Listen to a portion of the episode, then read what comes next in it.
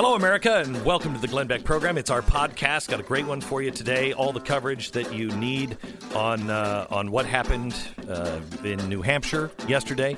Also, there's a new name for the coronavirus because we found out now that WHO is very concerned that uh, coronavirus just sounds too scary and is going to people are going to start demonizing the Chinese. So we're going to give we don't we're not working on a cure yet, uh, but they do have a new name for us, and uh, we're going to give that to you today on the podcast. Also, I realized that you know that grumpy old man that used to live and used to yell at you all the time, uh, you know, as a kid, that never seemed to ever die or get older. He was just always old. It's Bernie Sanders, and I'll explain my theory on today's podcast. And not, don't forget to uh, sign up and subscribe to uh, Stu Does America. It's available now uh, in podcasts everywhere. Uh, if you're in the podcast app, click over and subscribe to it right now. And of course, don't forget tonight is the big uh, debut of the of the new format of the TV show. Hour yeah, long. Hour long, and it is a deep dive on the issues of the day. Today, we look in China and the too close for comfort uh, uh, uh, relationship between China and the Bidens.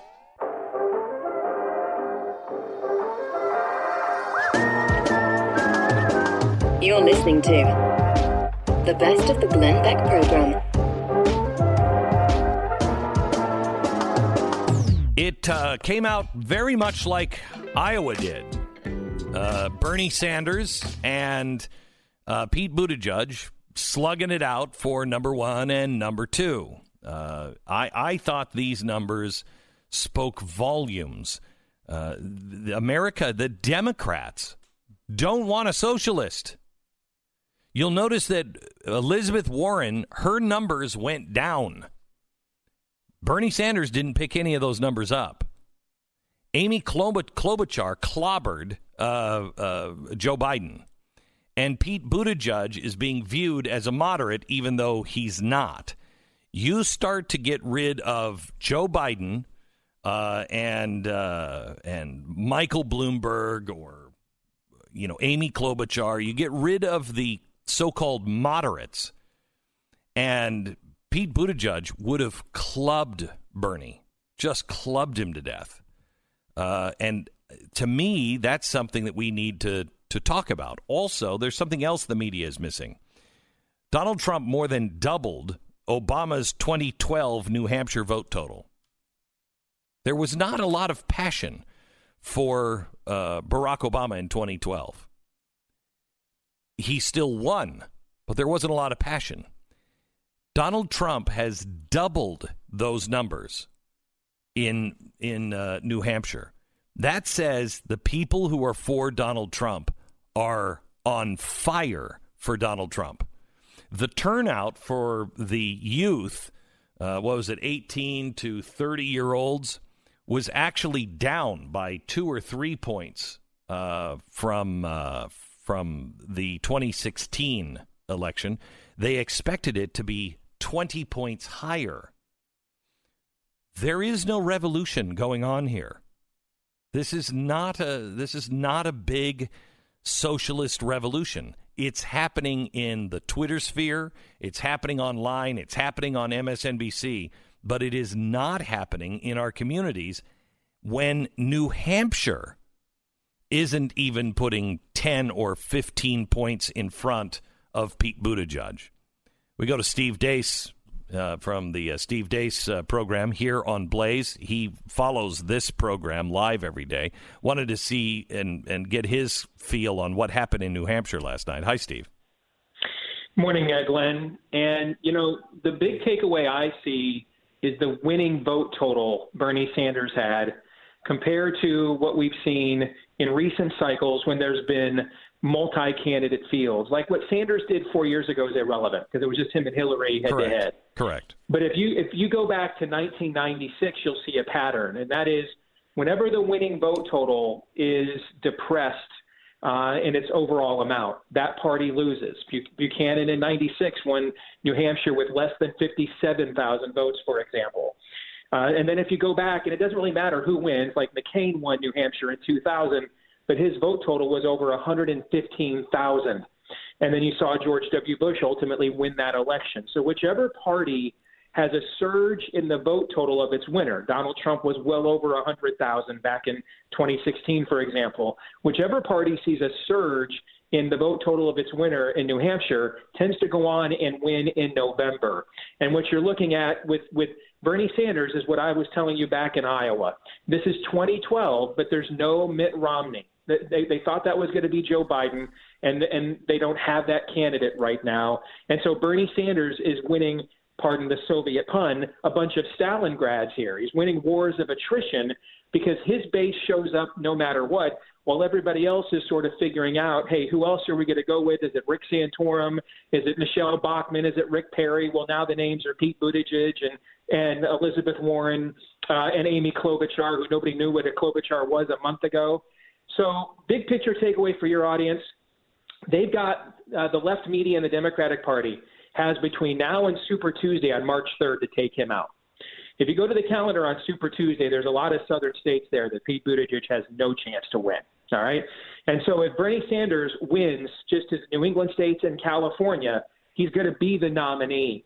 And you're going to see them begin to start make, making peace with it and retconning him uh, from March 4th thereafter. But between him now and March 3rd, uh, it is open season on Bernie Sanders, and they've got to come up with a candidate that they can rally behind. That's not him. Do you think that's Pete Buttigieg? No. I think Pete Buttigieg is largely a, a, a fascinating. The same people that voted, the same white suburbanites and exurbanites who voted for Barack Obama without knowing what a Jeremiah Wright was or betting his record because they wanted to break the racial barrier, is who's voting for him now because they want to he's the virtue signaling candidate of this cycle. They, they just want to say, hey, I'm not homophobic. Uh, but if you look at the college campus communities and those places, uh, the urban areas, he doesn't have a lot of support there. And now we're going to go to South Carolina. He has no chance to win there. And then we from there we go. Other than the Nevada caucuses, there's going to be a lot of southern states here a lot of uh, black voters who are socially conservative. He's a no go, no fly zone right away. And I think you're going to see him remain relevant because of what he's already done. But, but there's not too many states between now and Super Tuesday that when you look at the calendar, you think, yeah, I think Pete Buttigieg could win there. So, so who is there? Because I, I just I'm watching Amy Klobuchar, she is just not somebody who's going to win. I mean, I watched her last night give her her speech, and it's just it, I just don't see a a president Klobuchar. So who is it? I think that's the problem. I don't think there is a logical one. I think Michael Bloomberg, you know, I mentioned to you this uh, a few weeks ago. I think his play was for Super Tuesday to start see if I can buy a pr- primary wins in places like Oklahoma and et cetera, with huge, massive television buys. And but the problem is, you know, he's he's a he was a terrible Republican. He's an even worse Democrat. He's not an inspirational figure at all. He's he's even more socially awkward than Elizabeth Warren. Mm-hmm. This is why I think he is. This is why I've been I've been tweeting out for the last couple of weeks, Glenn. This this is Thanos. I am inevitable. I believe Bernie Sanders is inevitable because everything you just said about the Democratic Party is true, but that's why he's inevitable, Glenn. They have played footsie with the likes of Bernie mm-hmm. Sanders and these folks mm-hmm. to club people like you and me for 30 damn years. Mm-hmm. And now and, and now the camel's nose is not under the tent. The whole torso, the tail, the backside, the, it's all in the tent now and they have and they can't figure out how to consolidate. A, true ideological moderate would crush him, but they're not capable as a party of of permitting one. I mean, Andrew Yang put out one moderate position on abortion 24 hours ago and was excommunicated yeah. uh, by the you know by the white woke brigade. And so everybody we call a moderate. I mean, Pete Buttigieg wrote in college his political idol was Bernie Sanders. All right, so everybody we call a moderate is actually a leftist too.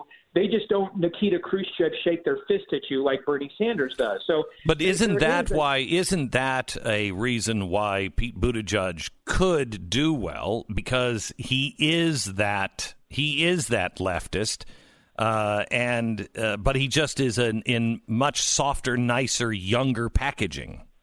Yes, if he were a, if he were Governor Buttigieg or Senator Buttigieg. But the problem we have right now is if, if we're if we're going to be blunt The only reason the mayor of a town as big as Cedar Rapids, Iowa, is in this race is because he's gay. And that right now is the number one intersectionality victim group in the Democratic Party. And so that's gotten him where he's at now. But now we reach where we go, where the map pivots south, and we go to that's the biggest argument against him. And so what got him in the door in Iowa and New Hampshire, it made a whole bunch of people say, yes, I finally get to convince uh, MSNBC I'm not a homophobe is now what is, is is too expensive of a cover charge for him to pay to go into the bar from South Carolina, Alabama, and all those states down south between now and Super Tuesday. His biggest strength becomes his biggest impediment. So I, I, have a different view on Pete Buttigieg and people and the, you know, hey, I'm not a homophobe. I think that's already been decided. I think that's over, uh, um, you know, for the most part, except with the real die-hard extremists. Um, and and it's kind of like had its day, and we, you know, we've all accepted everybody, and yada yada yada. It's not that's that that is not the noose it used to be. Um, you say one thing wrong, and it used to be an absolute noose. Now it's kind of divided, I think, on the left to where uh, there are others that are saying, you know, why are you getting all the special details and the special laws and the special everything? So I think there's. I think there's the um, there's the, the, it's a double-edged sto- sword inside of his own quiver of yes he's gay but yes is he is he an extremist uh, like you know like we have seen in the past um, and so I think there's it, it, works both ways on that. I really think Pete Buttigieg is uh, the the Jimmy Carter of this generation. He is he could go a long way just being the anti-Trump. Look, can't we all get along? Can't we? Nobody cared about Jimmy Carter except he's just a simple peanut farmer, and he, you know, he was a preacher and he just loves the Lord and he'll carry his own luggage. He's not like that evil Nixon and Ford.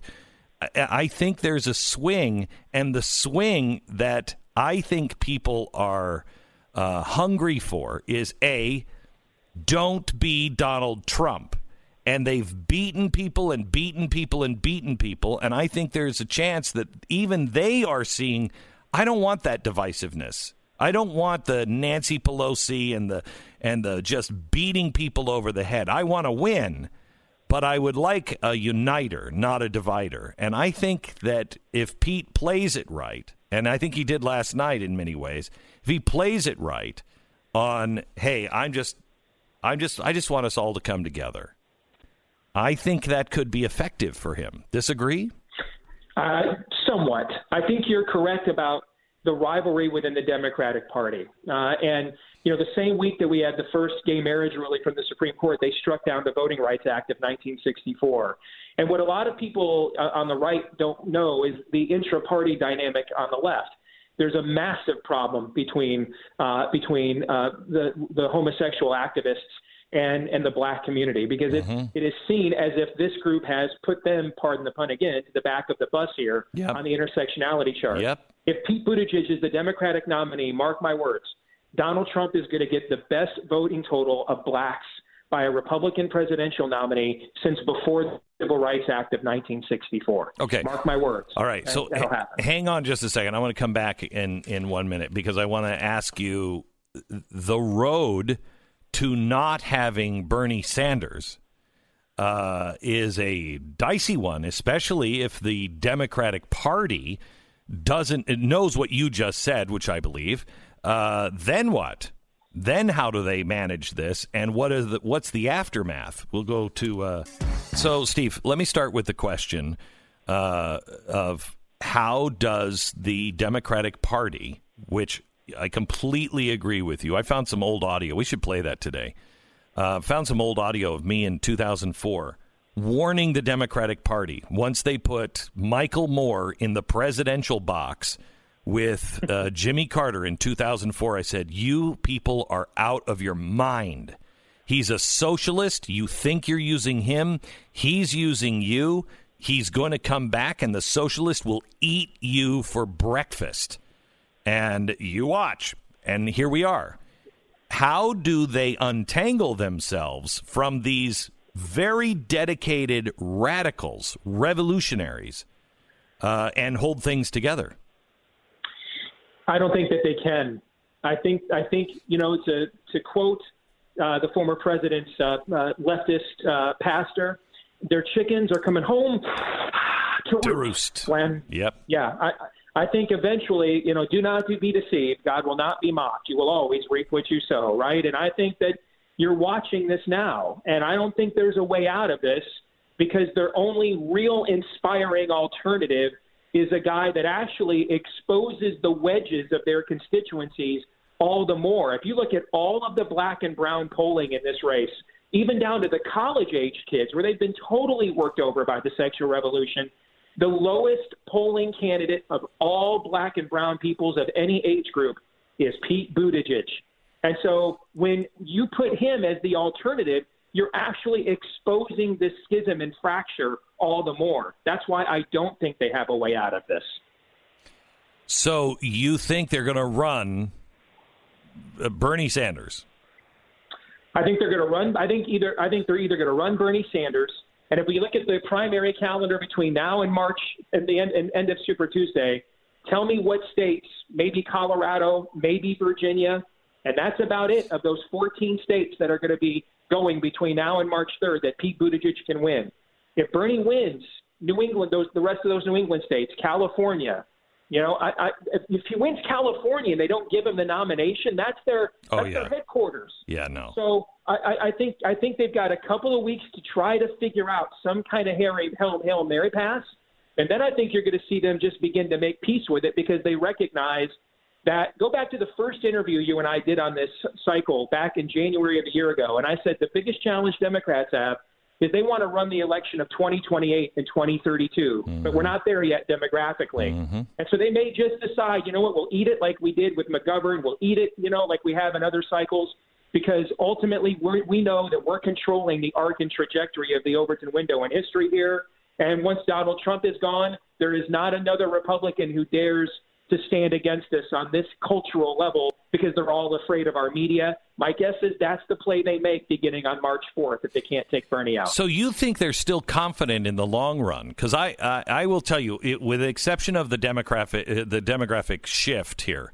Uh, and that also will play against them soon because you see the the ones coming behind the millennials are very conservative, very active, uh, and are are learning what they should be learning. I think we have a new generation of conservatives coming up um, that are unlike anything else. You think that the Democrats are still uh, confident in this in this socialist future? I think the ones that are coming in the next generation are, and it's their religion. And they're going to play out um, this self actualization into its ultimate outcome. That's what I think. Thank you so much, Steve Deace. You can uh, get all of his analysis uh, following this program every day on Blaze TV and Blaze Radio. And don't forget, tonight, 9 p.m., a brand new series starring, yes, little old me. Tonight, China and Joe Biden. The best of the Glenn Beck program.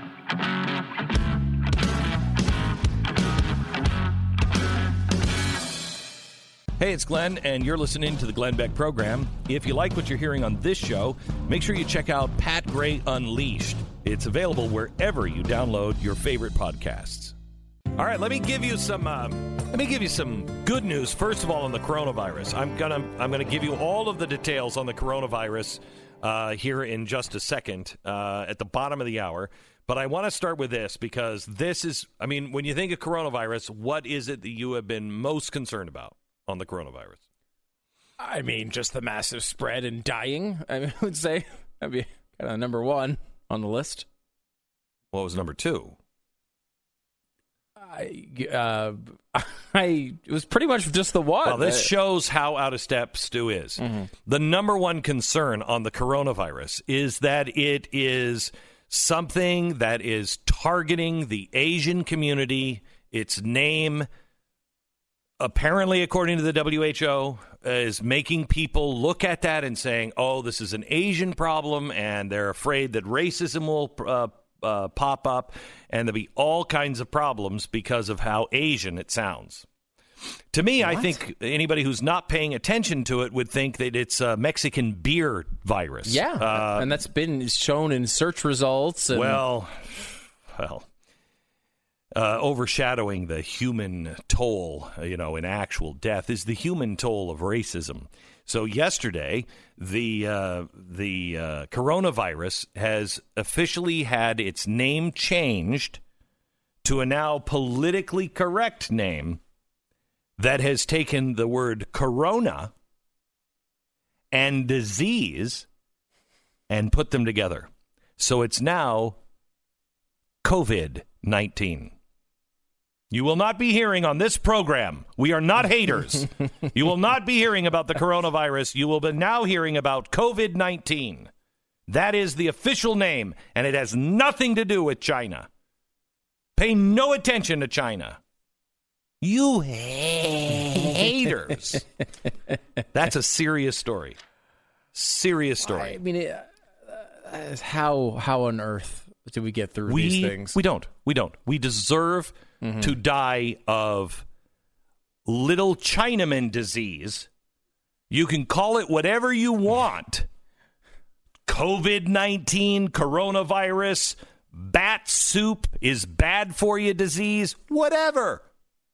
We deserve it. If we are more concerned about what we're naming it, That's I mean, that's real political correctness, right? Oh, yeah, that's that's that's you know that's our special next uh, next Wednesday. Uh, next Wednesday we're do- yeah COVID 19 uh, and the the real theme of the show is big governments kill. That's what they do, and sometimes they do it with compassion, but they kill because big governments only care about the mass. And look at what's happening in China, and this is an example of it. COVID 19, you are spending. T- Can you work on a cure? Who is like, you know what? Put the scalpel down. Put the test tubes down for a minute. Can we talk about the name? The name is scaring me. Who is saying that? Okay, let me give you some good news.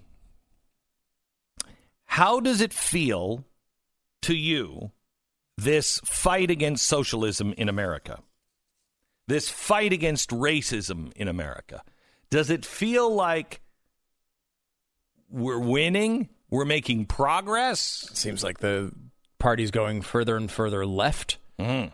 Uh, to a d- degree that was almost unthinkable. I mean, we've used this example before, but Bernie Sanders in 2013 proposed Medicare for all and could mm-hmm. not get a single co-sponsor mm-hmm. on the bill. Mm-hmm. Now, everyone in the race, the 50,000 people who ran, are pretty much on on on board. All right. And it seems like Bernie Sanders and all of the Democrats, they're all socialists. All of them are socialists, right? Socialists. Seems like it. seems like it. They're they're at least they're at least holding on to the socialist truck on a skateboard. So they're just you know, they're skating behind that truck. Right? Uh let me give you from 1958, and these numbers are 1958, 1983, 2007, 2015, 2020. Gallup poll. The percentage that would vote for a person who is black. I'm going to give you this the the raw American numbers.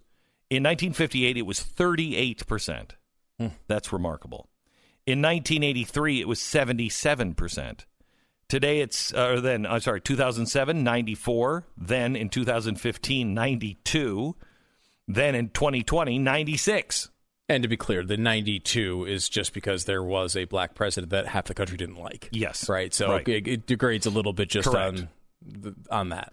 Catholic. I'm just going to give you the the 1958 number to the 2020 number. Catholic, 67% would vote for a Catholic in 1958. Uh, 95% would vote for a Catholic now. That's crazy. Hispanic, we didn't even poll it in 1968, uh, but it is now 94%. percent Jewish, 63% to 93. Women, n- uh, 54% to 93. Evangelical Christian, they didn't poll it until 2015, 73 to now 80. So hmm. now let me let me help you out here. Mm-hmm. Black, Catholic, Hispanic, Jewish women, all in the 90s. Evangelical Christian is 13 points behind any of those others. That's fascinating. Mm-hmm. That's not the right doing that. No, hmm. no. Uh, gay and lesbian. Tolerance, though, Glenn. Gay and lesbian started taking that in 1983, 29 percent. Then in 2007, 55. Then 2015, 74. Now 78. Under 40, we've never pulled it until now. Under 40 is 70. Over 70. It's a short. I mean, because it's got you got to be 35 in the Constitution. Mm-hmm. So that's a short little window there. Yep. Pete's right in the middle of it. over 70, only 69% of Americans want to vote for somebody over 70. Muslim, 66. Atheist, 60. The last one is socialist, 45. Now, let me It's give still really high, but I think I- but- you're giving me that as listen. good news, right? Yeah, I'm giving this to you as mm-hmm. good news. Mm-hmm. Okay, still really high, but willingness to vote for candidates with diverse characteristics by party ID. Okay. The views of political independents. I'm reading directly from the research. Now, wait until you hear this. The views of political independents fall midway between those of Republicans and Democrats for several candidate types, including socialist, with less than half of independents saying that they would vote for such a person. Independents are closer to Democrats than Republicans in their greater reluctance to support an evangelical, evangelical Christian candidate, in the greater willingness to support a candidate who is a woman, gay, lesbian, somebody under 40, a Muslim, or an atheist. As the 22, 2020 Democratic presidential primaries get underway, listen to this. It may be instructive to know that little prejudice stands in the way of Democrats, as well as national support for candidates who happen to be Catholic, Hispanic, Jewish, or female, especially young or advanced in age, could pose minor appeal problems. Being gay or lesbian, Muslim, atheist, or a socialist wouldn't cause much stir among Democrats, but these candidates could have difficulty attracting support from Republicans and to a lesser extent from political independents. So, who has the problem here? Republicans, clearly. Republicans. Republicans. Let me give this to you. You're going to have little pred- prejudice. Uh, you're going to be facing little prejudice uh, if you are uh, running for the Democrats. Republicans aren't going to stand in your way, but there is some prejudice there. Uh, if you happen to be Catholic, 95 is the number for Republicans saying that they would vote for a Catholic out of 195. Hispanic, 90. Jewish, 92. Or female, 86. Uh, especially if you're young or advanced in age. 73 is for advanced age. Okay? Republicans, 73. that number for Democrats is 66. So you're going to f- pose some opposition from attracting a Republican. Uh, they're at 73% acceptance. You're at 66. Then you're going to have real problems if you're gay or lesbian because this is real. It won't cause a stir among the Democrats, but uh, these candidates are going to have a really hard time attracting anybody because they're so diverse. Uh, but anybody else, you're a Republican, you're a bigot. Being gay or lesbian, that's at 89%. Let's see. Uh, if you were Catholic, it was 95 for the Republicans. Hispanic, 90. Jewish, 92. Female, 86. Being gay or lesbian uh, is uh, 89. Muslim, 88. Atheist, 69. Socialist, 76. All of their numbers are lower than the ones that, they were saying earlier are going to really cause a problem. It's very divisive, and these people won't do it. Their number, they're more bigoted than than the Republicans are on the things that they say they're all for: gay, lesbian, Muslim, atheist, socialist. Seventy six percent. The the point that I get out of this is there is not a big movement for socialism. There is not a there is not this grand divide except beginning with evangelical Christians both sides with gay and lesbian, both sides under the age of 40, both sides over 70, Uh, one side really, I mean, it's 42 to 88 for Muslim, atheist 41 to 69, and socialist 17 for the Republicans and 76 uh, for the Democrats, but only 45 for independents. Even that, though, is remarkable. Almost a one out of every five Republicans is fine with a socialist president. I know, that's crazy. Uh, That's an That's incredible crazy. number.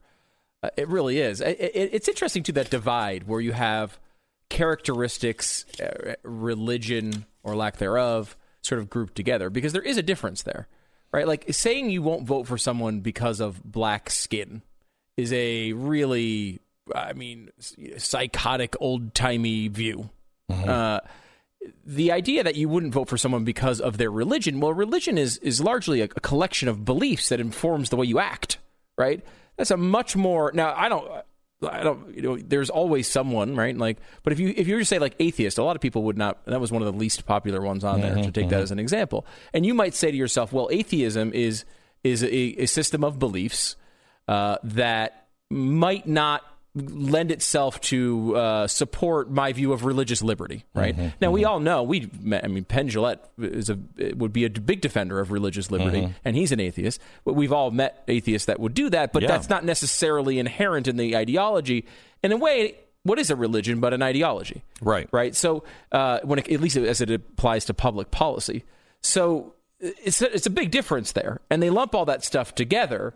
It, it, it's it's an interesting thing that is always included in these polls because it really does. I think for a lot of people, it's going to indicate how someone would act because you know that's how you would act, right? Like if you have a religious foundation, it sets the foundation for the way that you deal with whatever issue you're talking about.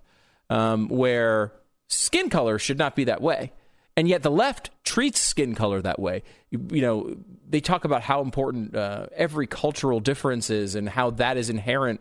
Like skin color, that, it's not inherent in that at all. No. That's not the way that's supposed to be. No.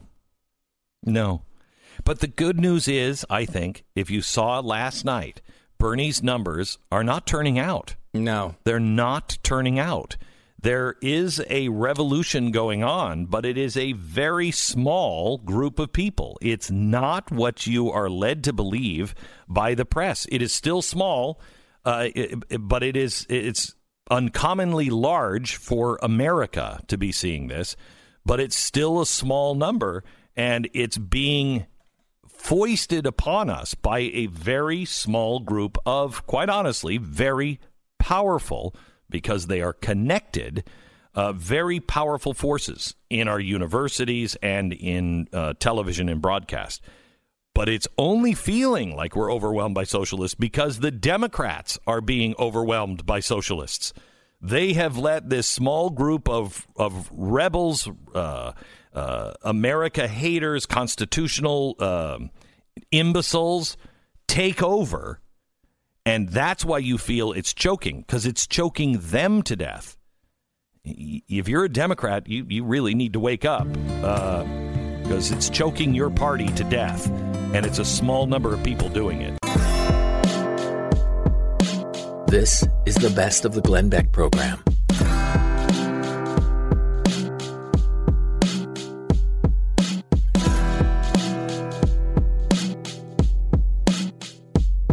Hey, it's Glenn, and if you like what you hear on the program, you should check out Pat Gray Unleashed. His podcast is available wherever you download your favorite podcast.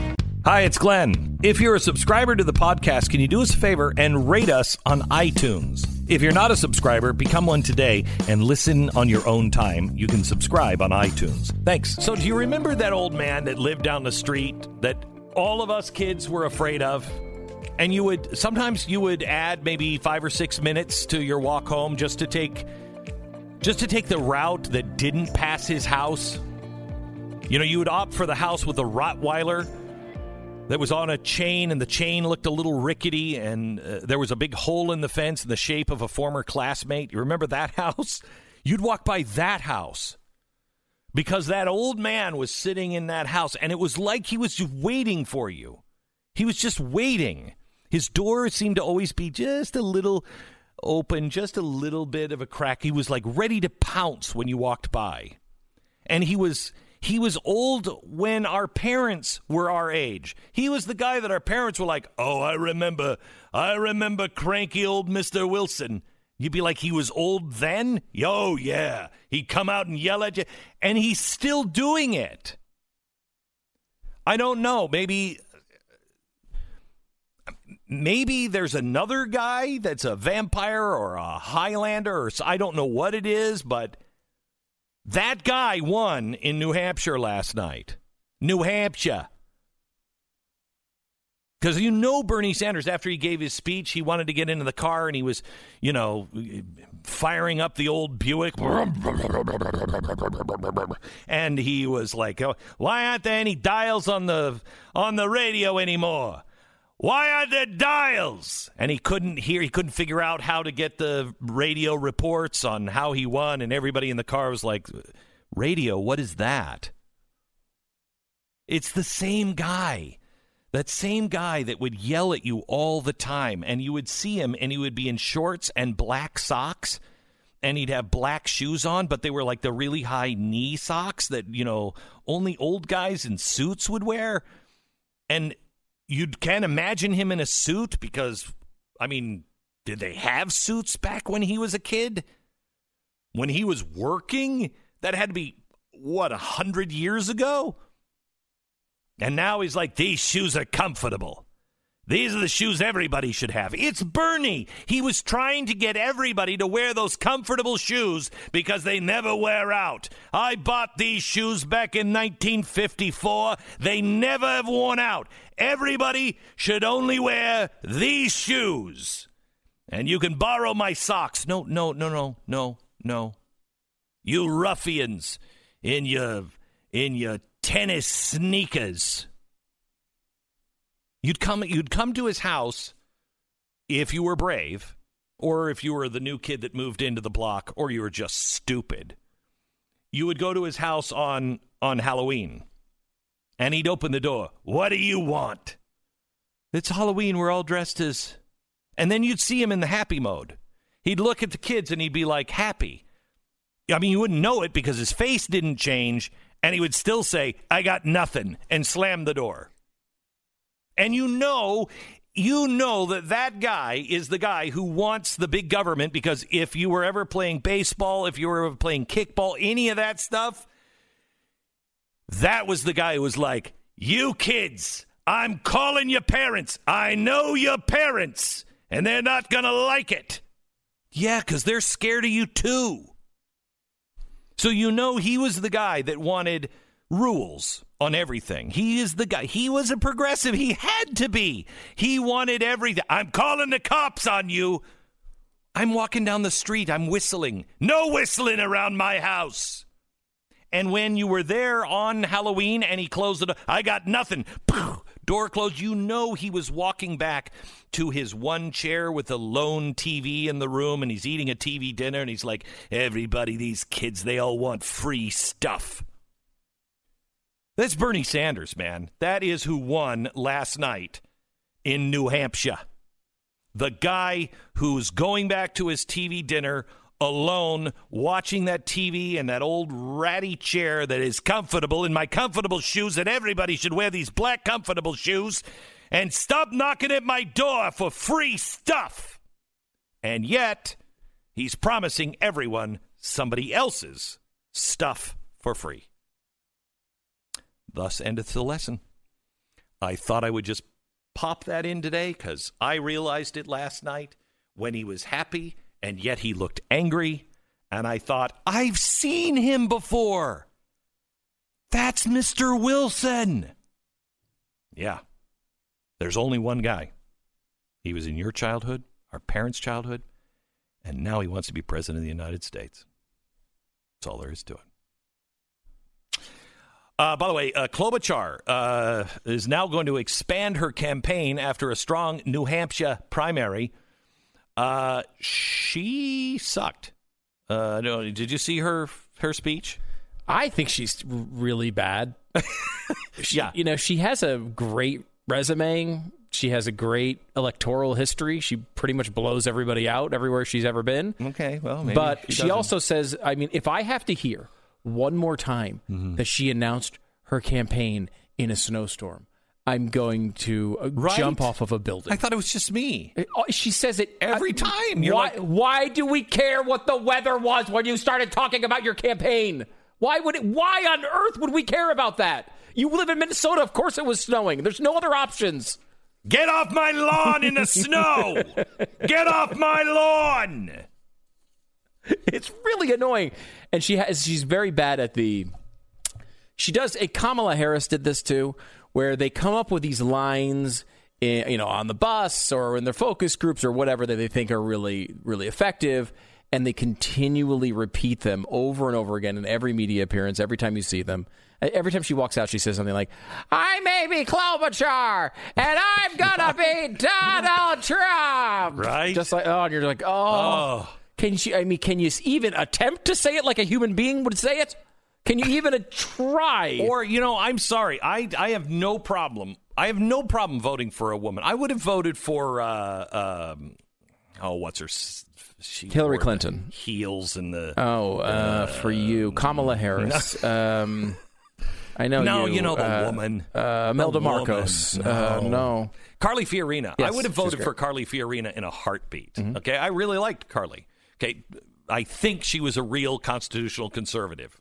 Didn't sound like it at the beginning, but I think she really was, and she had the guts to do it. I loved her. I loved her.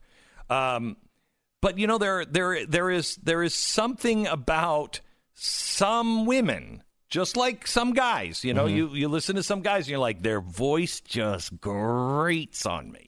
You know, there's some people that have radio shows that didn't last long in radio show because their voice just grates on you.